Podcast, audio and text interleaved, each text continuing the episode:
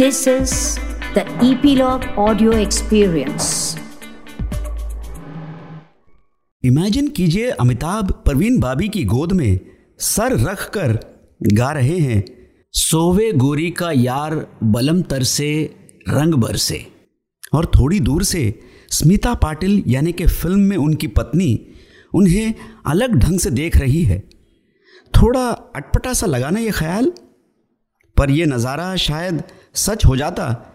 अगर यश चोपड़ा को अमिताभ ने यह प्रश्न न पूछा होता कि क्या ये स्टारकास्ट आपको पसंद आ रही है इस पिक्चर के लिए? ये हालात कैसे बने और फिर कैसे बनी ये पिक्चर, बताऊँगा थोड़ी देर में। 1973 की फ़िल्म दाग से यश चोपड़ा ने अपना एक इंडिपेंडेंट बैनर एस्टैब्लिश किया। उस पिक्चर से ही ये तय हो गया था कि ह्यूमन रिलेशनशिप्स पे एक तरह की मास्टरी हासिल कर दी थी यश चोपड़ा ने। फिर जोशीला कभी कभी त्रिशूल, दीवार, दूसरा आदमी, काला पत्थर, नूरी जैसे फ़िल्में बनाई जिनके बगैर हिंदी फ़िल्म हिस्ट्री अधूरी रह जाएगी। इसके बाद यश चोपड़ा ने सोचा, क्यों ना एक एक्स्ट्रा मैरिटल रिलेशनशिप पे फ़िल्म बनाई जाए। शुरुआती ख्यालात को एक फुल फ्लेज स्क्रिप्ट और स्क्रीन प्ले का अंजाम देने का काम किया एक लेजेंड ने, जिनसे हम पिछले हफ़्ते ही महरूम हुए, सागर सरहदी। एडिशनल डायलॉग्स और स्क्रीन प्ले लिखे रोमेश शर्मा ने, और फ़िल्म का नाम रखा गया सिलसिला। मैं हूँ मोहन गोपीनाथ और आप सब सुन रहे हैं इन संगीत के सितारे podcast presented by epilogue media seventies वो दशक था जब एक से लेके दस नंबर तक सिर्फ़ एक ही सितारा छाया हुआ था। अमिताभ बच्चन। उनकी और यश चोपड़ा की जोड़ी भी बॉक्स ऑफ़िस पे खूब थी। तो जब एक सेंसिटिव सा रोल और ऐसा किरदार जो उस वक्त के इंडियन मेंटालिटी के विपरीत हो, उसका सिलेक्शन करना था तो एक ही नाम सामने आया, अमिताभ का। और दो हीरोइंस जो पत्नी और प्रेमिका के रोल्स के लिए सेलेक्ट हुए, वो थे स्मिता पाटिल और परवीन बाबी। तब कुछ दिनों की शूटिंग भी हो गई थी श्रीनगर में। पर यश चोपड़ा और अमिताभ दोनों को क्रिएटिवली ऐसा महसूस हुआ कि हालाँकि ये दोनों एक्ट्रेसेस सुपर टैलेंटेड हैं, लेकिन इन किरदारों को जिस इंटेंसिटी की ज़रूरत है, वो नहीं मिल रही थी। तो रात को होटल रूम में अमिताभ ने यश जी से पूछा क्या आप खुश हैं इस कास्टिंग से? यश जी ने तुरंत जवाब दिया, नहीं। अमिताभ ने पूछा तो ये किरदार आपके ख्याल किन कलाकारों को निभाना चाहिए? यश चोपड़ा ने कहा, सच कहूँ तो अमिताभ बच्चन, जया बच्चन और रेखा। अमिताभ थोड़े से खामोश हो गए। ये वो दौर था जब अमिताभ और रेखा का प्रोफेशनल और पर्सनल रिश्ता सुर्खियों में था। और यश चोपड़ा काफ़ी सरप्राइज़ हुए जब अमिताभ ने कहा, जो आपके मन की स्टारकास्ट है, उसे पूरा करने की कोशिश करते हैं। वो बम्बई पहुँचे और जया जी और रेखा जी को स्क्रिप्ट सुनाई। दोनों तैयार हो गई। ऐसे शुरुआत हुई उस फ़िल्म की, जो कास्टिंग की वजह से सबसे चर्चित फ़िल्म थी 1981 की। सिलसिला की कहानी यह है कि अमिताभ एक लेखक हैं। और उनके बड़े भाई शशि कपूर एयरफोर्स में स्क्वाड्रन लीडर अमिताभ प्यार करते हैं रेखा से, जिनका नाम इस पिक्चर में चांदनी है। और शशि कपूर, शोभा यानी जया बच्चन से प्यार करते हैं। दोनों भाइयों ने यह भी तय कर लिया था कि एक ही दिन, एक ही मंडप में शादी होगी। लेकिन शशि कपूर की प्लेन दुर्घटना में मृत्यु हो जाती है और अमिताभ को अपने बड़े भाई की प्रेमिका से शादी करनी पड़ती है, क्योंकि वो उसके बच्चे की माँ बनने वाली है। पर अपने प्यार को ना वो भुला पाते हैं, न चांदनी उनको। जिसकी अभी शादी हो चुकी होती है एक डॉक्टर से। कैसे ये दो एक्स लवर्स अपने प्यार को फिर से पाते हैं, जमाने के मर्यादा के खिलाफ, और अंत में ये कहानी क्या मोड़ लेती है, ये देखने लायक है। कुछ फ़िल्में अहेड ऑफ़ देयर टाइम्स होती हैं, और बरसों बाद कल्ट क्लासिक का दर्जा दिया जाता है। मेरी नज़र में सिलसिला ऐसी ही एक फ़िल्म है। इस फ़िल्म की कास्टिंग जितनी मज़ेदार है, उतनी ही रोमांचक, लिरिसिस्ट और म्यूज़िक डायरेक्टर्स का सिलेक्शन भी। जानिसार अख्तर के बेटे और शायर मजाज के भांजे, जावेद अख्तर के बारे में अगर एक ओपिनियन पोल लिया जाता बचपन में कि वो आगे चलकर क्या बनेंगे तो दो ही संभावना थी। या तो शायर या फिर गीतकार। पर इसे खानदान के नाम का दबाव कह लीजिए, या अपनी खुद की झुकाव कि जावेद बने one half of the most celebrated writers. उनकी बेमिसाल जोड़ी सलीम खान के साथ आज तक चर्चित है कि किस तरह इन दोनों ने राइटर्स की छवि बदल डाली इंडस्ट्री में और एक मास्टरपीस दे दिया उनके स्क्रिप्ट्स द्वारा। पर जैसा कहते हैं कि कुछ रिश्तों का एक एक्सपायरी पीरियड होता है। वैसे ही जावेद साहब अपना एक करियर शिफ्ट देख रहे थे। पर यह भी था कि जो साझेदारी चल रही थी, उसे ख़त्म करना बहुत मुश्किल था। बहरहाल, सलीम साहब को बताया कि अब उनकी रुचि लिरिक्स लिखने में है। आप रुचि रख सकते हैं, पर जब तक कोई जोहरी हीरे का दाम न लगाए, तब तक वो महज पत्थर ही रह जाता है। तो छोटी मोटी पार्टीज़ और महफिलों में जावेद साहब अपनी नज़में सुनाया करते थे। और ऐसी एक महफिल में सुनने वालों में से थी लता मंगेशकर।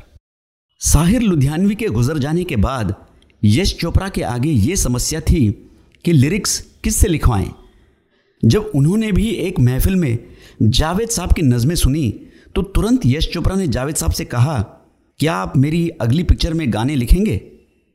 आदमी कितना भी महान क्यों ना हो, किसी नए क्षेत्र में जाने से शुरुआत में तो थोड़ा डर लगता ही है। जावेद साहब ने कहा, नहीं यश जी, मैं सिर्फ़ अपनी नज़में छपवाना चाहता हूँ। फ़िल्मों में गाने लिखना एक अलग कला है और मुझे नहीं लगता कि मुझमें वो खूबी है। निराश होकर एक पार्टी में यश चोपड़ा ने लता जी से कहा कि जावेद साहब ने लिखने से मना कर दिया। लता जी ने उनको समझाया कि आप ज़रा और ज़ोर डालिए तो वो मान जाएँगे। पाँच, छह बार ना बोलने पर भी जब यश चोपड़ा सातवीं बार गाने लिखने का प्रस्ताव पे अडिग रहे, तब जाकर जावेद अख्तर ने हामी भरी। अब जब लगा कि जीत हासिल हो चुकी है, तब एक और पहाड़ सामने आया। शिव हरि, जो असल में मशहूर संतूर और बांसुरी वादक शिव कुमार शर्मा और हरिप्रसाद चौरसिया थे उनको भी लगा कि Hindi film music classical music से बहुत दूर है। जब यश चोपड़ा ने उनको आश्वासन दिया कि आप अपनी मर्ज़ी का म्यूज़िक दीजिए, बस सुनने में और गाने में सरल हो और कोई दखलंदाजी नहीं होगी, तब जाकर वो माने। जैसे सात सुर होते हैं, वैसे ही फ़िल्म में सात गाने हैं और हर एक गाना एक म्यूजिकल मास्टरपीस। पहला गाना नीला आसमां सो गया। ये गाना कैसे सिलसिला में चुना गया, ये भी एक मज़ेदार किस्सा है।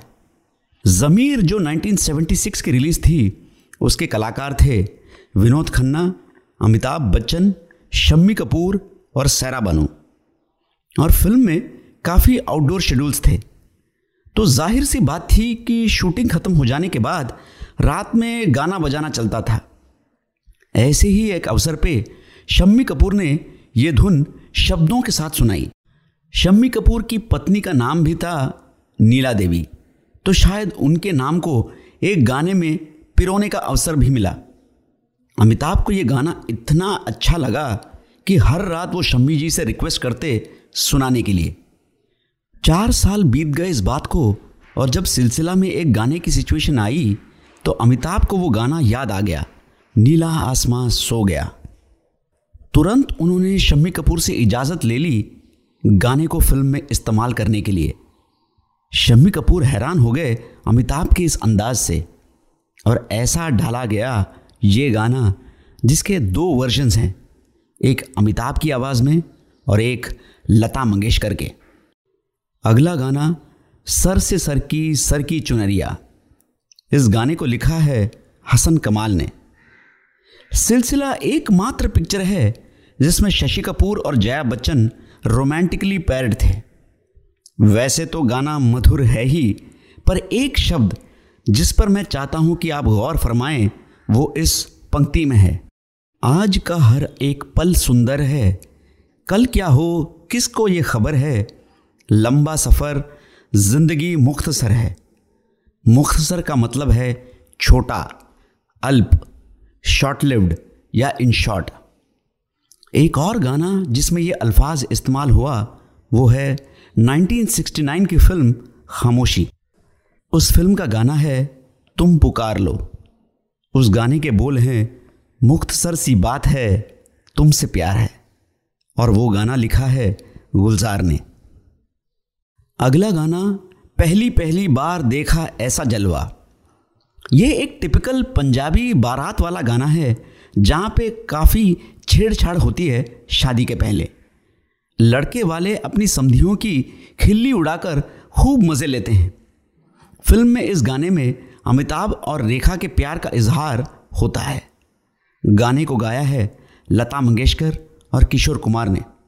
इस गाने को लिखा है राजेंद्र कृष्ण ने। अगला गाना, जो तुम तोड़ो पिया, मैं ना ही तोड़ू रे। ये लिरिक्स असल में एक मीरा भजन है। आपको जानकर हैरानगी होगी कि 1979 में हेमा मालिनी की एक फ़िल्म रिलीज़ हुई थी, जिसका नाम था मीरा। उस पिक्चर में भी सिमिलर सा गाना है, पर धुन अलग है। मीरा फ़िल्म में गाना गाया है वाणी जयराम ने और सिलसिला में लता मंगेशकर ने। अगले गाने का किस्सा भी दिलचस्प है। अब सोचिए कि लाइफ में आपने कभी हिंदी फ़िल्म गाना लिखा ही नहीं। और पहली ही पिक्चर के दिग्गज कलाकार हैं अमिताभ, रेखा, जया, संजीव कुमार। तो सारी नज़रें आप पे कितनी टिकी हुई होंगी? और फिर गायक लता मंगेशकर और किशोर कुमार। ऐसी प्रेशर में आप लिखते हो आपकी ज़िंदगी का पहला गाना। देखा एक ख्वाब तो ये सिलसिले हुए। ये गाना फिल्माया गया Keukenhof tulip gardens, Netherlands में और पहलगाम, कश्मीर में। पहली बार नेदरलैंड्स के नज़ारे देखे इंडियन ऑडियंसेस ने। अगला गाना, ये कहाँ आ गए हम? इससे पहले अमिताभ ने मिस्टर नटवरलाल में, मेरे पास आओ, मेरे दोस्तों, इस गाने में प्लेबैक दिया था, जिसकी काफ़ी प्रशंसा हुई थी।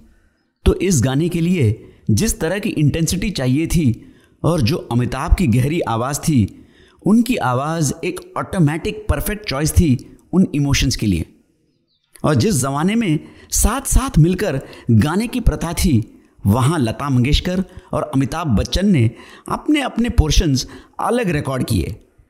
एक और फैक्ट ये भी है कि तुम होती तो ऐसा होता जो पंक्तियाँ बहुत फ़ेमस हुई। ये लाइंस जावेद अख्तर की नज़म बंजारा से ली गई हैं। जिसका एक अंश इस प्रकार है। सारे नन्हे लम्हे गमगीन होकर मुझसे ये पूछेंगे, तुम क्यों इनके शहर ना आई? लेकिन उनको बहला लूँगा। उनसे कहूँगा, ये मत पूछो, आँखें मूंदो और ये सोचो, तुम होती तो कैसा होता?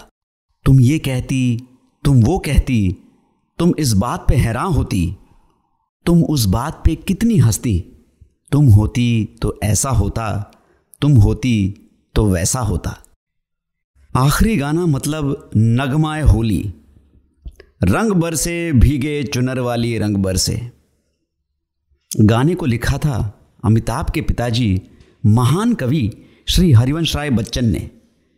इस गाने में थोड़ा ईस्टर्न यूपी और अवधि का लहसा भी है। एक तो ज़बरदस्त लिरिक्स और उस पर अमिताभ के सुरीले स्वर एक अलग ही नशा है इस गाने में। और जो एक्टिंग के रसिक हैं, वो संजीव कुमार के एक्सप्रेशन से भी महरूम नहीं रह सकते। ये गाना हर होली में एक कंपलसरी गाना हो गया है, चालीस साल बाद भी। और आपको पता है कि 23 साल बाद बागवान फ़िल्म में श्री हरिवंश राय ने होरी खेले रघुवीरा अवध में भी लिखा था।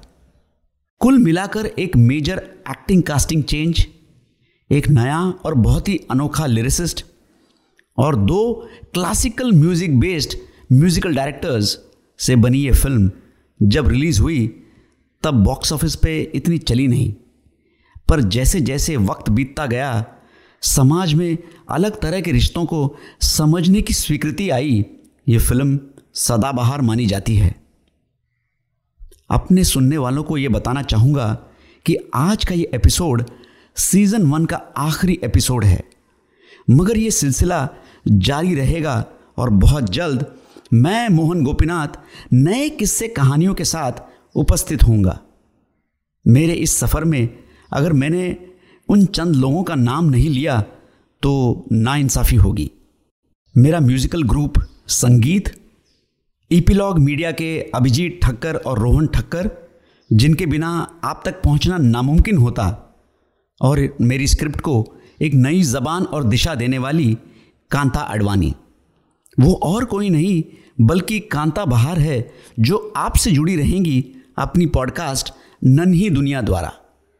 एक और व्यक्ति है प्रिया मयकर कामत, जिनका कंट्रीब्यूशन बहुत ज़बरदस्त था मेरे लास्ट चार पाँच पॉडकास्ट में। होली का मौसम है और मैं दुआ माँगता हूँ कि आपकी ज़िंदगी रंगों से भरी रहे। और अंत में यही कहूँगा सीज़न वन के फिनाले में ये कहाँ आ गए हम, यूँ ही साथ चलते चलते। इस पॉडकास्ट में बस इतना ही। सब्सक्राइब करने ना भूलें ऑन ईपीलॉग मीडिया वेबसाइट या फिर आपके फेवरेट पॉडकास्ट स्ट्रीमिंग एप्स जैसे Apple podcast Jio Saavn Google podcast Spotify और अगर आप एप्पल पॉडकास्ट इस्तेमाल करते हैं तो रेट और रिव्यू कीजिए संगीत के सितारे।